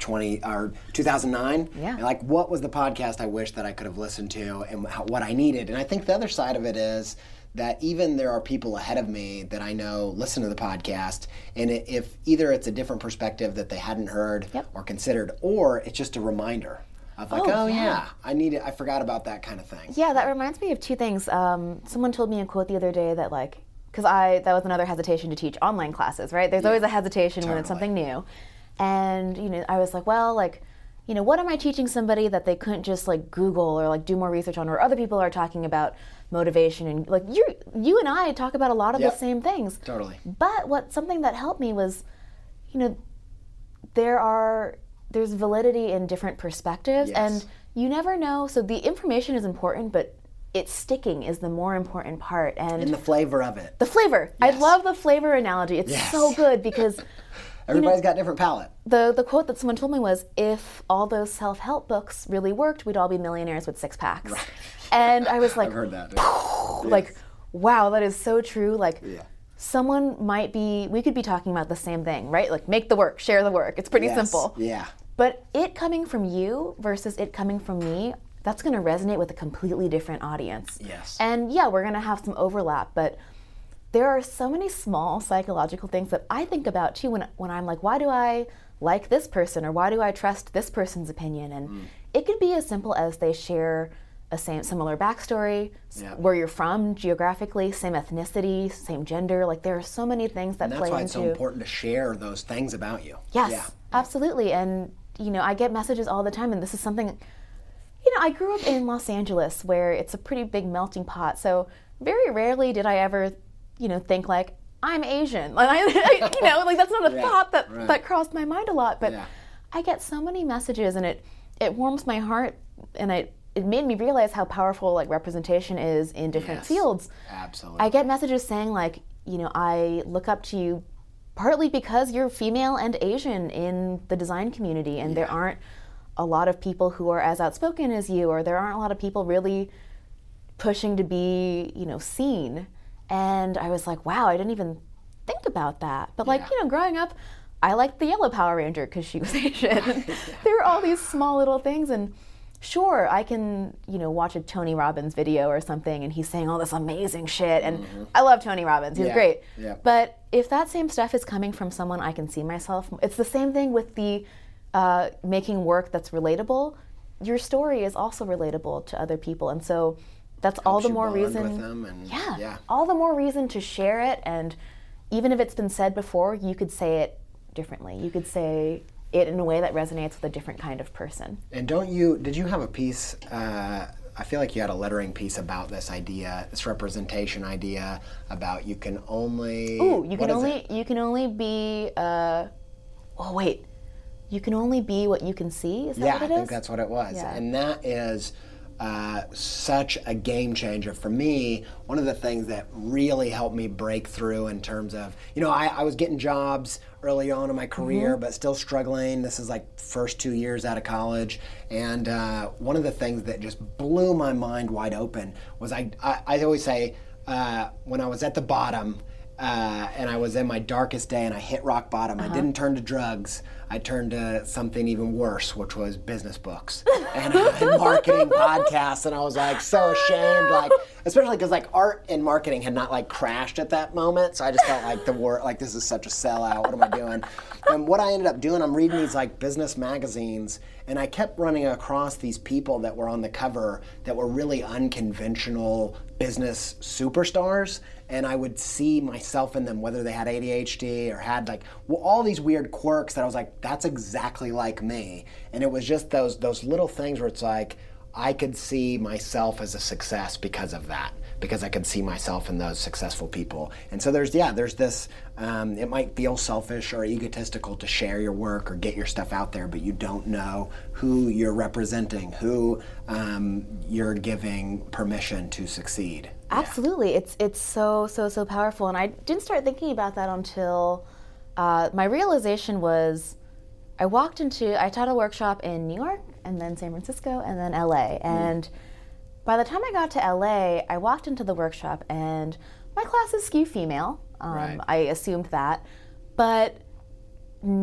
seventy-five percent of the class was Asian, and I was like, "Wow, like it's LA, it's a melting pot, of course, Yeah. like it's fine." And but then I realized when I thought back, like, same for San Francisco, same for New York, and yes, those are densely populated, diverse areas. But I was like, "Oh, whoa!" Like there are Asian people here because I'm Asian. Yeah. And that was really powerful for me. And it, you know, it's the same conversation that people have around why diversity in mainstream media is Yeah. so important for kids and self confidence. Because you look at the uh, antagonists in, uh, or protagonists, sorry, protagonists, Yeah. right? The heroes in. TV shows or the, uh, you know, leading ladies or leading gentlemen in movies. And you're more likely to think you can do it if you see someone else who looks like you who can do it. Yep, And absolutely. it's it's totally a psychological thing and we not to bring up Tony Robbins again, but he he has a great bit and like Yeah. he's one of like the like the motivational speakers that I was like always averse to getting into. But I Me too. I, I had the same whole thing. because it's kind of like did, a shtick, right? You Yeah, like know. he You're changes like, people's Tony Robbins, lives. come yeah, on, he's got like the, the tapes people But listen he's to pretty the car. brilliant, you know. He Yeah. he talks about this idea of not buying into a limiting story, not Mm-hmm. telling yourself a limiting story, and so that's where the I think diversity comes in, and these all those subconscious things that we we believe to be true because we've seen it over and over again in culture, in media. I think it must be true. Exactly, and you, you internalize it, and you you just you you inherently limit yourself, even though there's nothing really stopping you. And so that might be like a small roadblock that a lot of people face that they don't realize um, Yeah. is true. And luckily in design, you know, I started my design career in the New York City community, so it's very diverse. A lot of women doing awesome things, like a lot of people of color doing awesome Mm-hmm. things. But I know that's not the case. Every, it's not as diverse everywhere else. And Totally. so, uh, you know, my role models, Jessica Hische, Dana Yeah. Tanamachi, Tina Roth Eisenberg, all these ladies who are just one very technically skilled, but two like making shit happen. Mm-hmm. Um, Tina Roth Eisenberg is like my ultimate because she does her side projects turn into legit businesses Yeah. like Tattly, Creative Mornings. She's such stuff, a wave maker. She Yes. makes things happen. Exactly. And she doesn't just, you know, it's one thing to make a passion project and let it fall off the bandwagon or just kind of like half ass it. She makes businesses Yes. and gives people jobs and fosters community. And that is kind of my my next steps in terms of like, okay, I know how to launch a passion project for me about something that I like. How do I make it bigger? Yes. Right? Like how do I build it into more of a brand or a thing or a community? And she does such a beautiful job Yeah. at that. And um, she, I watched one of her, I think it was a 99 U talk she did that like fucking blew my mind. Yeah. And she talks about, uh, she has a rule of thumb, which I think is brilliant, where this is how Tattly was started. If she complains about something, um, and she she can complain about something once. If she doesn't do anything to change it, she's never allowed to complain about it again. And I was like, oh my gosh, so good. that's so good, Yes. and like so hard to stick to because complaining's like the itch you like know like a mosquito bite you know you shouldn't scratch but Yeah. it feels so good to scratch. Pity party is complaining Yeah. like we all get into the pool once in a while, dip our toes, and There's actually science behind the fact that the more that you complain, the more likely you will be depressed. There's like a, it's like a psychological thing. Right. Yeah. Um, because we allow ourselves to get stuck in a certain mindset and to feed into that. And the same way, uh, you know, bad habits form slowly over mm-hmm. time, good habits form the same way with the same kind of attention that you give it. And so that's how Tattly was formed. Her daughter came home from a birthday party with a pack of crappy tattoos, temporary tattoos. And mm-hmm. she said, Mommy, can you put one on me? And you know, Tina, as a Swiss, you know, very clean designer, said no. Like, I, I will not put that sparkly This unicorn. disgrace. Yes. Yeah. and she's she goes, like, she was solving a problem in her own life, and Yes. sure, badly designed kids temporary tattoos on the grand scheme of things, maybe not that big a problem, but she used that insight from her own life to build something. And I think what you said about the podcast, I was going to make a comment on that. Making the thing that you wish existed is also a great prompt Yes. For starting a passion project, a side project, making a thing because Even a piece, just a one piece of work. yeah. Exactly. My my buddy Joey uh, started a notebook company, Baron Fig. I'm not sure if you're I familiar know with Baron them. Fig. Yep. He started. He's like so successful. Like he, he graduated my year too, and we're all just like, how did he do it? Like you know, he's he was Yeah. just so full of wisdom. He couldn't find a notebook that he loved, so he made one, and that is. I think if there's one message I could just pound into creatives' brains is that you are capable of making what doesn't exist. Yeah, that is your so power. capable. And like you said, the same way you get creative with your illustration or your design, you can get creative with how you make it, how you market it. with the it. world. With the world. Exactly. And you know, one thing it's yeah, it's it's really just being resourceful and figuring out what you like, what you don't like, changing the things you don't like, digging deeper into the things that you like. Um, a story that I've been telling that I don't always talk about because it's so such a long time ago with resourcefulness and I've just had this track record of like entrepreneurial spirit and like turning hobbies into like jobs. I worked at Cold Stone when I was Yeah. in high school. Great job. Oh my god. I worked at Subway and, and college. Oh my god, my dad worked at you go. Subway. Subway is my favorite fast food. It is so good. Yeah. Um, I I overdone. I, you know the smell of Subway. The mustard weird- bread? whatever it is. It's mustard bread. Yeah, it's like working there for like several years is like totally yeah ruined it for me. I I'm a big fan. I think that everyone should work in food service at least once in their life, It'll teach you some stuff. and or and or be overweight. It's a very Right. humbling experience. true. and I was a chubby kid. I did both at- of those, so exactly. I think I think it makes for the most well-rounded Right, yeah. person because it, it makes you treat others kindly because you've been at the other end of the there, yeah. other end of the That's stick hilarious, and yeah. uh, so I was working at Cold Stone in high school, and my hobby on the side was I loved going to the Salvation Army, Goodwill, to go thrifting. That was like my thing. I loved getting into like a pile of clothes and Mm-hmm. picking out the good stuff. And you know, I grew up in a pretty affluent community, but my family wasn't super wealthy, and so a lot of the kids I went to school with didn't even know what Goodwill was. Like, Yeah. no good reason to. But there was something fun about the chance of finding something there, and it was treasure. a low budget hobby for a broke teenager, you know, and so I would do that and I realized I had a knack for it. So what I started doing was I, I went to my dad and I was like, hey dad, can you loan me $200 at the beginning of the month? I'm going to use that as capital to go thrift shopping. Um, because girls at school would be like, where'd you get that dress? Where'd you get that top? And I'd be like, oh, you know, it's vintage. Yeah, that's Um, amazing. and so I started spending my weekends thrifting, getting all the good stuff. My mom bought me a little pricing tag gun, like pricing tag gun. Yeah. We built a PVC pipe clothes rack, and at the last Friday of every month, I would hang everything up on my front lawn, post posters all over the school, being like yard sale, my lawn, you know, 3 p.m. right after school, and I would sell thrifted clothes at like a 300% markup to girls at my school and they loved it because it was still cheaper than what they were getting before. Yep. I got my creative fix of getting to find the clothes and I turned a profit. And So I good. was like, I don't have to work at Cold Stone anymore. This is awesome. that is amazing and it's i love that entrepreneurial spirit which is clearly apparent in your whole history and then also i one of the things i try to get people to embrace is like okay so you have this medium that you found that you like to be creative in Yep. How do, and I know we've touched upon this, but that's such a good example of like the world is yours to be creative with. You can apply that same creative mentality. And that's one of the things I'm going to be talking at Creative Works. It's one of the things I'm going to be talking about is like I see this podcast as a mission, not necessarily to make millions of successful painters out there, but to use whatever is that proficiency or that uh, that nature that makes you a painter to apply that to school, Yes. education, politics, the world. How can we take that raw human creativity and those rare people that have that thing in them and apply it all over the place? Absolutely. I thought you were going to say millions of dollars. I was like, how whoa. can it make millions of dollars? Like that's the question we're all needing million to dollar ask. podcast. That's hilarious. Yeah, that's hilarious. Uh, good. That's super funny. All right.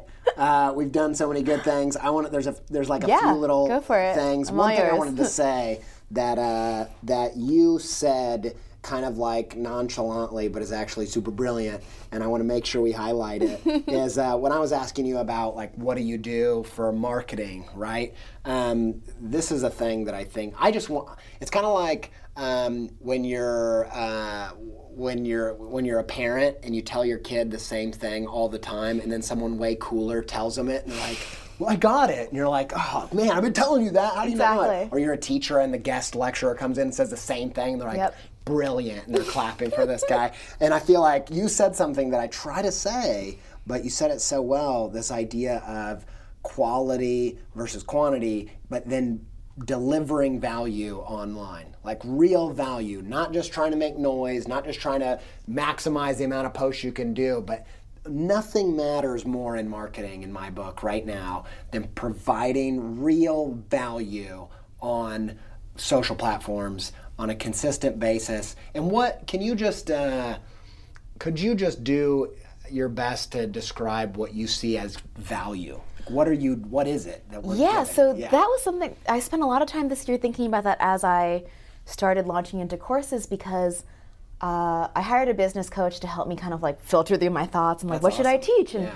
it was the best investment I ever made. Like, good. I was terrified to part with like just like two or three thousand dollars. I was like, oh, but Yep. best investment I ever made. we Um, should be doing more of that not just because I off, I've offered I'm not offering right now I've offered stuff like that in the past and I've seen the power of it and it's made me think of like getting a therapist like getting a coach like doing this stuff because I can see like you don't have many people in your life that are go- that have the energy and capacity to give you their best Yes. for an extended period of time and you can actually pay people to do that and it's going to be it can you know you can triple your investment or whatever um, so anyway Yes. that's good Um, so yes, about about the value. Um, she she made a really great point because uh, I was like, why would anyone buy a course from me? Right. Like, um, other than that, you know, they were a fan of my work. Like, and she was like, listen, like, value comes in all different forms.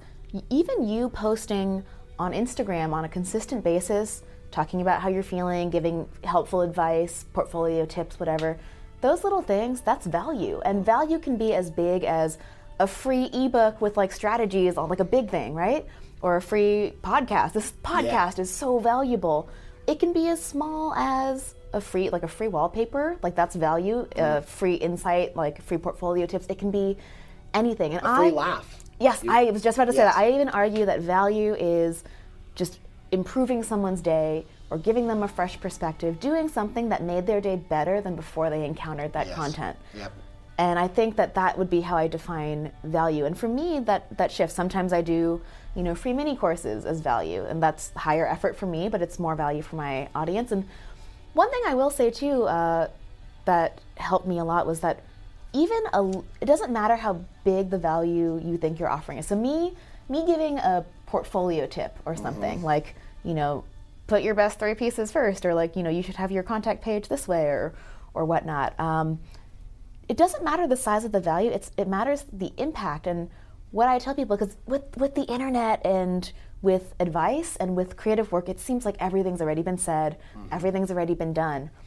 But like i said the stickiness of it even though something like uh, you know tina roth eisenberg's work or tim ferriss's work you could be the person who tells them about that for the first time Yes. you could be everyone's got to find out about something for the first time and you could be that person to relay that message so the excuse of well you know so and so's talked about it before so i shouldn't do it is pretty invalid because even if you tell one new person about it, that's a huge amount of value, and that could change the trajectory of their career. Um, like one thing that was big for me, and I think it was big for a lot of other letterers, was uh, Jessica Hische's pricing blog post she made like seven years ago, six years ago, The Dark Art of Pricing. I still remember it. Yep, me too. And reading that and being like, wow, you can charge $25,000 for Yeah. an advertising I lettering bet project? how you know how how much of an impact that made on the industry of saying here's some uh, transparent stuff about my pricing and how many people priced uh, more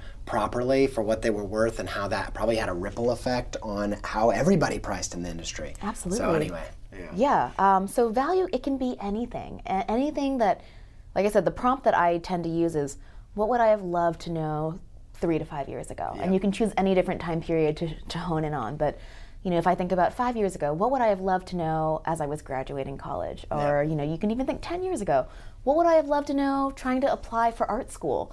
All the knowledge, like everything you've done up, un- up until this point, is valuable to somebody else. It may not seem that impressive to you, but uh, one thing that I, it's another one of my little quips, but one of my girlfriends who's a YouTuber, she was, you know, it's hard to build an audience, especially on YouTube. It's a tough Yeah. game. And Yeah. it had been a year. She had built it like 20,000 followers. It's good. It's pretty good. But she wasn't monetizing. And she was like, I don't know, like, should I take some freelance work? Should I go back to my old marketing job? Like, what should I do? And I was like, well, like, ultimately up to you. But let me say this like, the marketing job that you left, um, you can take solace in the fact that your plan like that that's your fallback right? You can always go back to the full-time job. Even me after freelancing for four years i bet i could pull a resume together get a full-time job be an in-house illustrator. I bet that could happen. Um, but that would be my plan b.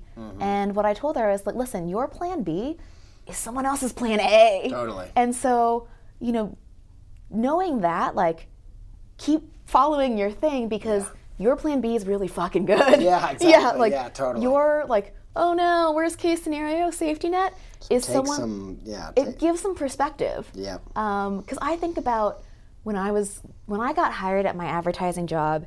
It was my dream job, and you know, I was working at an agency called BBDO. My partner and I got hired out of school, making sixty thousand dollars a year, which was like a million dollars. What? Yeah, exactly. Um, I remember being so naive actually that we were like, yeah, like we're making 60k a year, which means five thousand dollars a month. like just wish. oblivious to taxes. yeah, And I, I like will never forget the look on my partner's face when we got our first paycheck. Yeah. You're like, who's he? Who is this? It's like This isn't mine. Friends. She's like, who's FICA? Yeah. Exactly, and you know, I think about it's it's all just perspective. Uh, that job was my dream job until it wasn't, Yeah. and I see no shame in. I talk to people about this all the time. I think it's all about f- being creative with your career and making it fit the best to your life. You Mm-hmm. you have the ability to tailor your career to your current wants and needs. Your strengths. Exactly. And so, me at 26 years old, just traveled the world, did what I wanted to do. Like, I value autonomy, I value flexibility, I value being location independent. And freelance is beautiful for that. Like, so good. Yes. If in. Autonomy is number one for me, and that's why Yes. freelance has always been my plan A. Exactly. And um, sometimes I think having a too solid of a plan B can be too much of a fallback too. a and so I find it very motivating freelance when I don't know where my next paycheck's coming from because I'm just like, okay, how do I get creative to, Yes. you know, keep the fire going and no one's stoking it for you. You're in charge of doing that and I I like I thrive off of that responsibility. Some people do better with structure and um, you know, it is in a way you have more mental space freed up when you have a project manager telling you what to do, when it's due, giving you a schedule. You know, you wake up at 8 a, 8 a.m. every morning. Some people do better with routine, and it's all about finding out what They works. find peace in that. Yeah. It's what works best for you, what makes you happy. Um, And going back to Mm-hmm. that uh, that thing that you were talking about, this whole idea. This is something I feel like as an illustrator Mm-hmm. and then also as a podcaster, all the different areas. I feel like we're in this time where so much stuff is out there, so much is available. It's easy to get into that rut of, you know, the postmodern blues of like everything's been done. Why would I do it? You draw something, you're like, this looks like a billion other things that could have ever been done over history. Like, why am I keep making It's this garbage! Like, Yeah. and you're just like, no. And I feel like you you came up with like at least three really good points to argue against that thing that says it's already been done. Why do you need to do it? Mm-hmm. First thing is you might be the first time that someone interacts with that. So even though you you might think everybody knows Tim Ferriss, you might think everybody knows Tina, Tina Roth Eisenberg, Right. you don't know that the world is actually massive, and they might not have even heard of that first of all. Exactly. And Think then about- go think- ahead. No. Yeah, when you when you introduced me to your friends here, Yes. no one knows my work. I'm Right. like, I have hundred thousand followers. Right. That's so tiny. Yeah. I don't expect anyone to know who I and am. And it's massive. And in our in our corner of the world, we think, how could you not know? And I thought, how did I introduce you? I'm like, you know this person, and they don't. Yeah. Yeah, exactly. And, uh, and and so you said you could be the first person. The other thing is that might be the flavor that they need to actually get it to stick.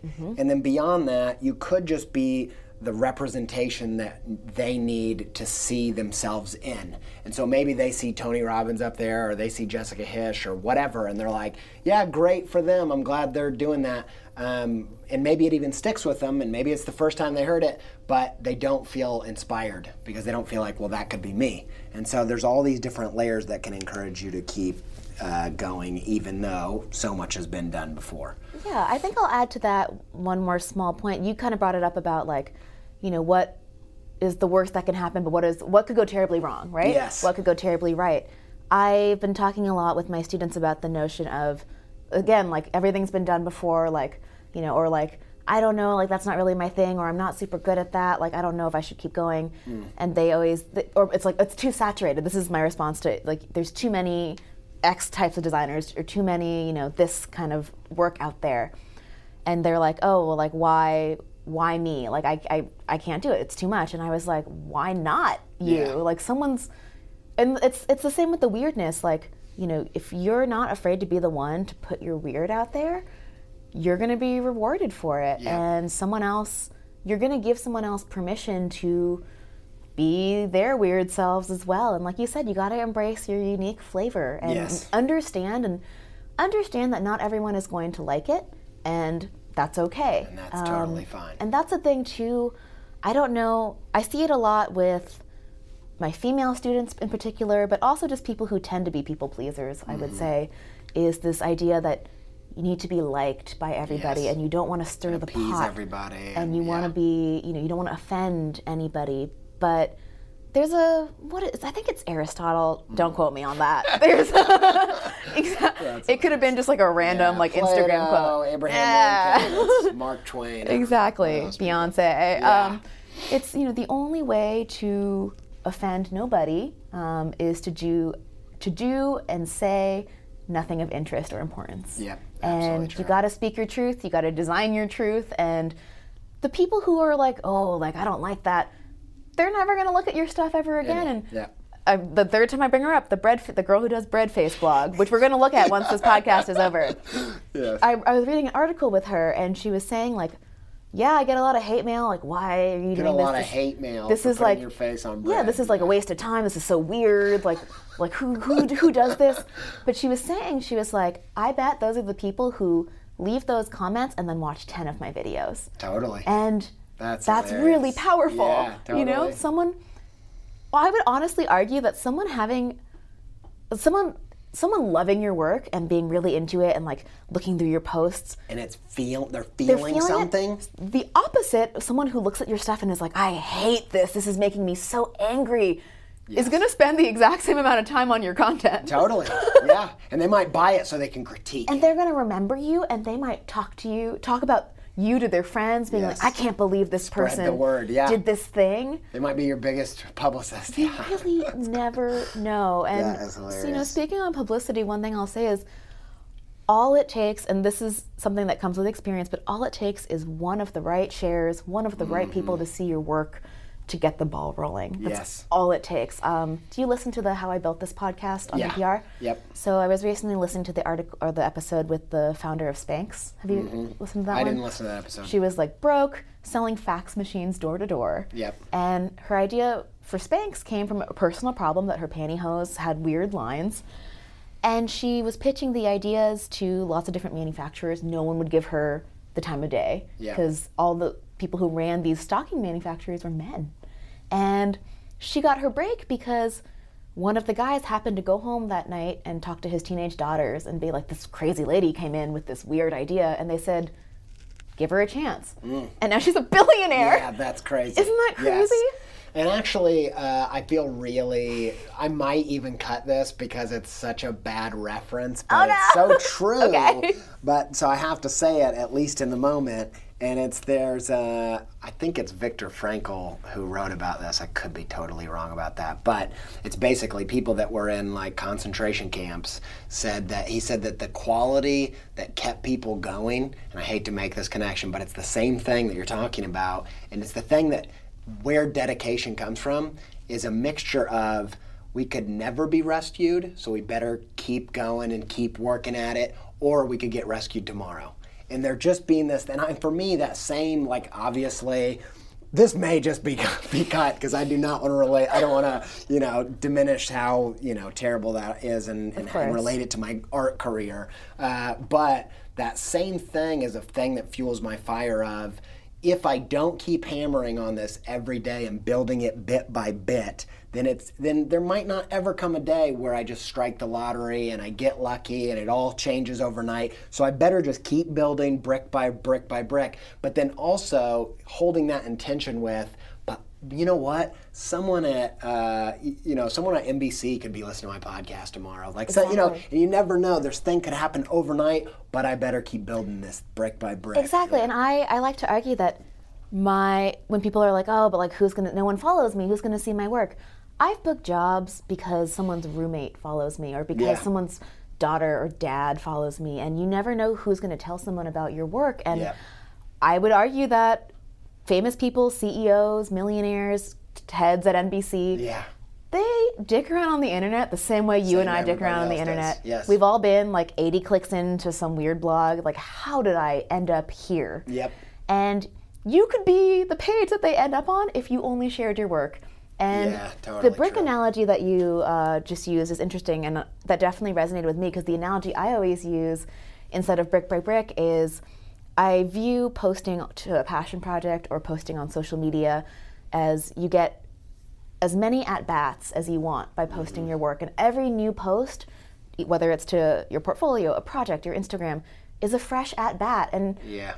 just knowing that my the number of at bats that I have is up to me mm. is amazing. Yes. Like if I want to go up to bat in the same game as everybody else a hundred times, Yep. I have the ability to do that. No one's saying that I can't do that. And so I've been using So that. that's really good. I've been using that analogy because, you know, you never, you might hit, you might strike out.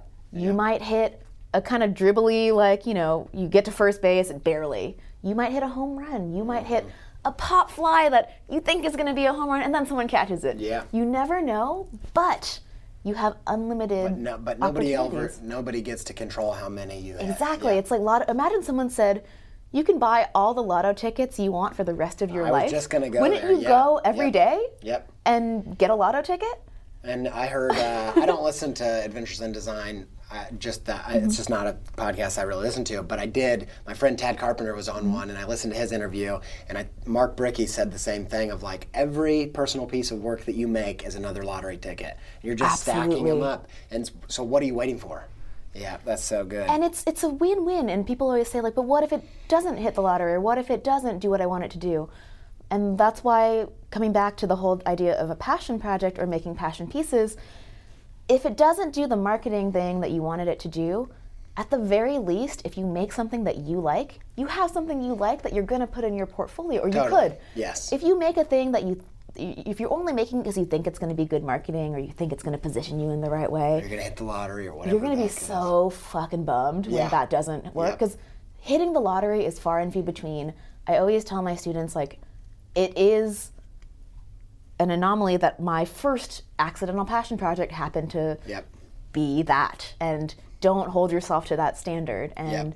it could happen for you don't don't doubt that it could but please do not use that as the metric by which you measure your project against And you do. You the more you put out there, the more tickets you buy. You will hit some. Some will be two dollars, some will be two hundred. But but but the more that you do, the more you stack up. And, uh, Exactly. Uh, all right, I'm gonna end it. Okay. We're gonna have to do another episode sometime because there's just too much to There's go too over. much to talk about. I got about. through like three of my questions. Oh, no. uh, but uh, but I'll I'll end it here. This is a good place to stop. Uh, this last question is: If you had five minutes with a creative person and you don't know anything else about them, they're just a creative person that want a career in some form of creativity. You don't know what they do, their medium, whatever. What's just one thing that you would want to instill in them that you think could make a difference? One core value, one uh, whatever it is, doesn't matter. Just something that you're like, you've got to do this, or you've got to have this, or this is the thing that um, no matter what it is you do, that you've got to have. like the secret sauce Yeah. what is the secret, Secret sauce, sauce, yeah. i love all these food analogies I know, it's- that's all I've got. they're so yeah. good to make because everyone eats and like Yeah, everyone, true. yeah, everyone they're can so get it relatable. Yep. Yeah so the secret sauce for like a general Just like one thing, if you get this, you'll be okay. Yes. Um, I think I'm going to go with that same thing that I talked about before is that, and you've talked about this too, the, the resourcefulness and the creativity expanding past just your artistic skill set. Yeah. So, you know, the ability to look at what you have and it's kind of like I'm going to use another food analogy. You're mm. iron chefing it. You're mm. going to iron chef your entire career. And what that means is someone's going to surprise you with an ingredient and you're going to have to hack it together and that's Yeah. just how it's going to go especially if you choose the unconventional route of starting your own business running your own studio being your own thing because i think the the resourcefulness and the adaptability is a big thing because one thing that happened to me and this happens over the course of people's careers whether you do full-time or freelance is curveballs are going to come at you where you might not be prepared or you didn't expect it. Yep. And you're going to have to artistically, creatively, and emotionally adapt to the situation. Um, and so, a big thing for me, like going from full time to freelance, was changing my mindset and changing those, I think, kind of measures of success in terms of like, you know, I have to make more money than I did last year in order to say my business is successful, or I have to, you know, you know, speak at these conferences in order to like keep progressing. Like you Yeah. got to set your own standards, and I think that ties into competing against yourself and Mm-hmm. obviously easier said than done because we always have access to a stream of people whose work we admire Yeah. but it's like in have you ever played mario kart Yeah.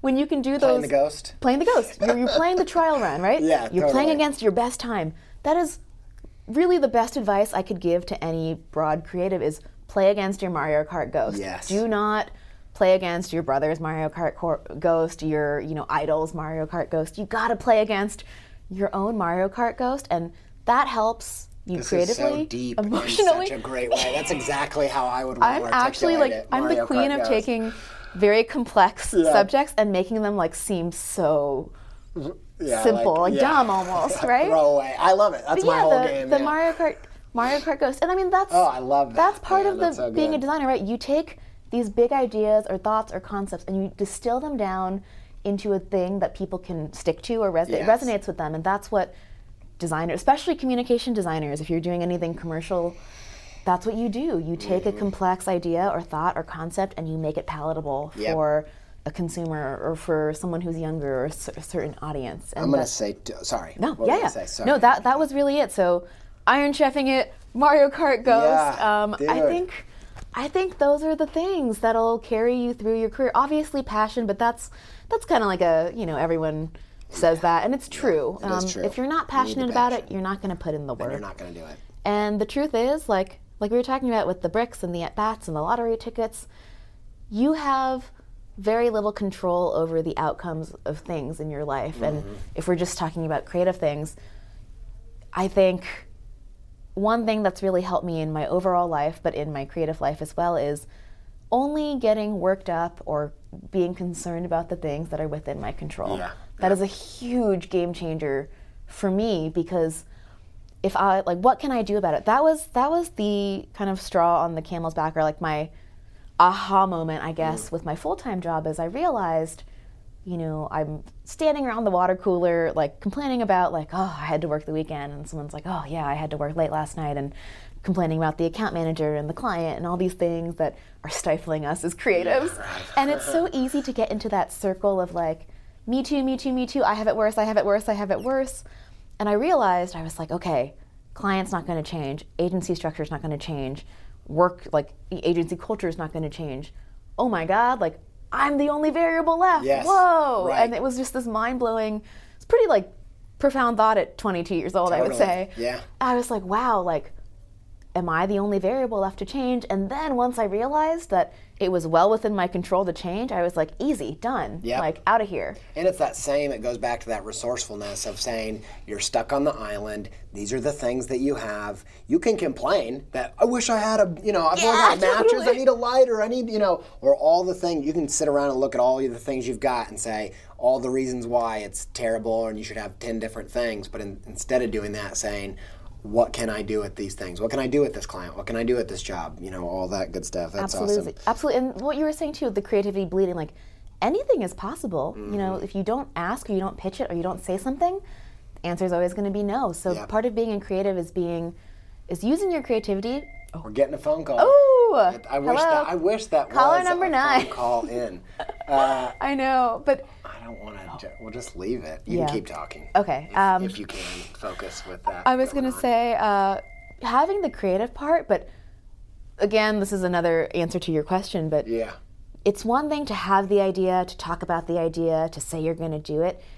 The really the thing that makes the difference is actually doing it Getting and done. having the being proactive enough to especially if you're not in an agency or working alone and with with passion projects they're all self-started unless you have like a really like intense best friend who's like your creative personal trainer um, and that's what a business coach is right a creative personal trainer or a business personal trainer someone who makes you show up and you're accountable Yeah. to but really having the self initiation or the drive to say, I'm going to do this. I gonna follow through I'm going to follow through. It's Yeah. really the follow through. And I'm going to use another baseball analogy. I played softball in high Right. school, so I'm used to all this terminology. lots of ice cream, lots of baseball. Like I can see how our like experiences have bled into the kind of metaphors we yeah, I know. Um, you know, the biggest part of when you're at when you're at bat, you can see the ball, you hit the ball, but what is going to make the ball go far is the follow through. Mm-hmm. Same with the golf swing, same with a lot of other sports things is not just the moment that the bat touches the ball, but the follow through afterwards that Yep. people don't pay attention to because the moment that the, the ball hits the metal, that's the exciting part, but it's the follow through.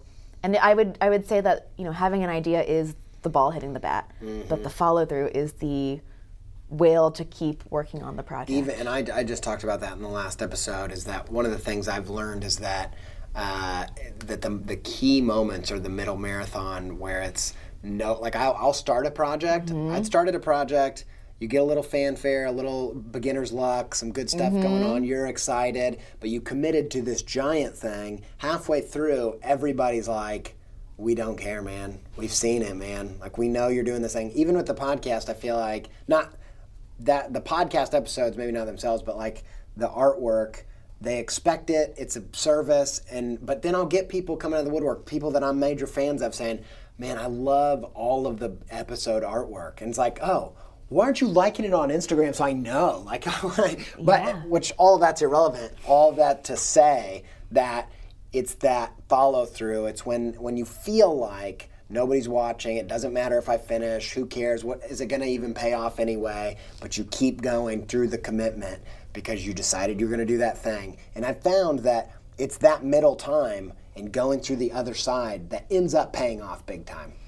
Absolutely. Totally true. Um, you know, I, based on that Instagram thing you just said, it reminded me of something that I think would be helpful to younger designers. Is I, I think two years ago, got an email from someone at Google being like, Mm-hmm. "Hey, I follow you on Instagram. I love your work. Um, I want to work with you. I've been waiting to have a project for you." And I find out later that this guy's been following me for three years, works at Google, Yeah. and was just waiting till he had a project for me and Yeah. never even like didn't know who he was didn't notice any likes like how could Just you think about you stopped two years ago for whatever circumstance. yes, Exactly. And so, a thing that, you know, because our, our brains are so jumbled with stuff all the time and we're having feeds of Facebook and Instagram and Twitter, to show up in someone's feed or to show up in someone's, you know, browser, even on a weekly basis, is really mm-hmm. powerful because it just keeps, even if they don't like your Reminds stuff. them that you exist. Yeah, it's like a hey, here I am. Yep, Like I'm still and if- still doing especially stuff. if you're providing some value too, and they get to associate you with the kind of person who does this kind of thing. Yeah.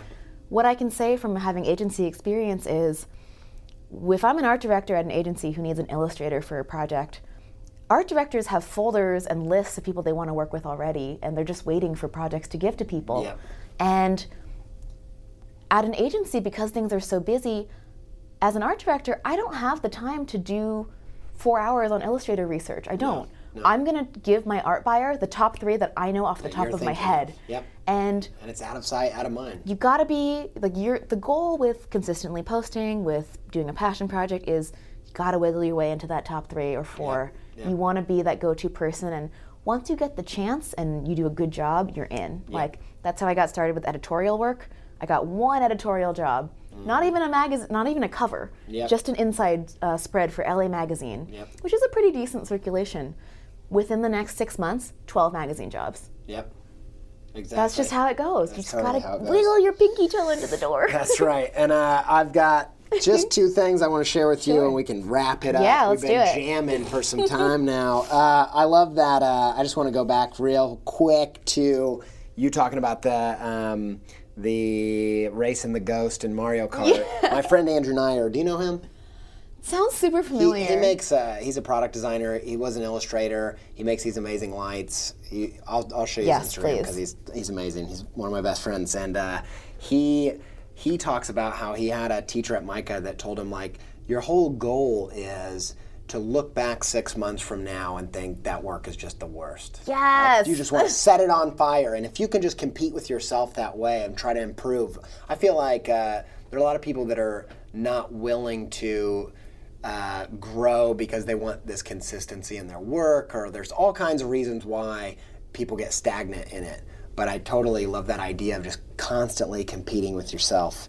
Um, that's amazing, and. Uh, Anyway, I'm not going to go any further. We've done we've done more than enough. You've got you brought tons of value to this Aw, thing, and uh, you. I think this is uh, yeah, this is going to be one of the favorites. So I you think so it's going to be a good one. I don't do podcasts very often, so uh, Thanks for doing this. It should be a fun Thanks for one. taking all this time Absolutely. doing it. When I mean, when I got invited to come to Columbus, I was like, "Yeah, sure. What's in Columbus?" Then I realized you were in Columbus. Danielle Evans is in Columbus. My agent is actually in Columbus. Ryan, Ryan, and- yeah, totally. Yeah, It's it's, so good. It's a good. It's a good uh, place. There's all kinds of stuff going on. Yeah, it seems like a cool spot. And should Detroit not pan out, uh, I'll see you around. see you around here. We've got good food. We've It's a got big really one. good food. Big one. And Cleveland, I'm sorry. I know you we have know good food. you're awesome too. I know you're awesome too. Yes. Hilarious. Well, thank you so much. Thanks for having me.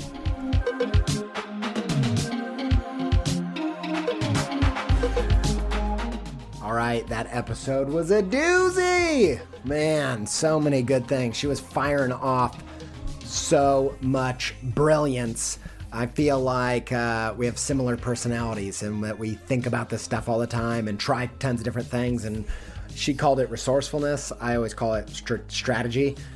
But I think that, uh, yeah, we, we come from, we're cut from a similar cloth. And I had a really good time talking to her. And I'm sure you guys got tons and tons and tons from her.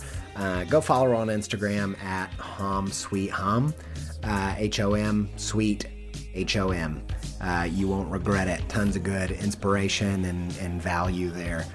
Thank you, Lauren. Thank you so much. I had a blast having you on the podcast. And uh, hey, thanks to everybody listening. Thanks to Yoni Wolf and the band WHY? for our theme music. Thanks to Nate Utesch and his band Metavari, Metavari, uh, for all the other great tunes. Thanks to Alex Sugg for editing this thing so beautifully. And thanks to all of you guys listening.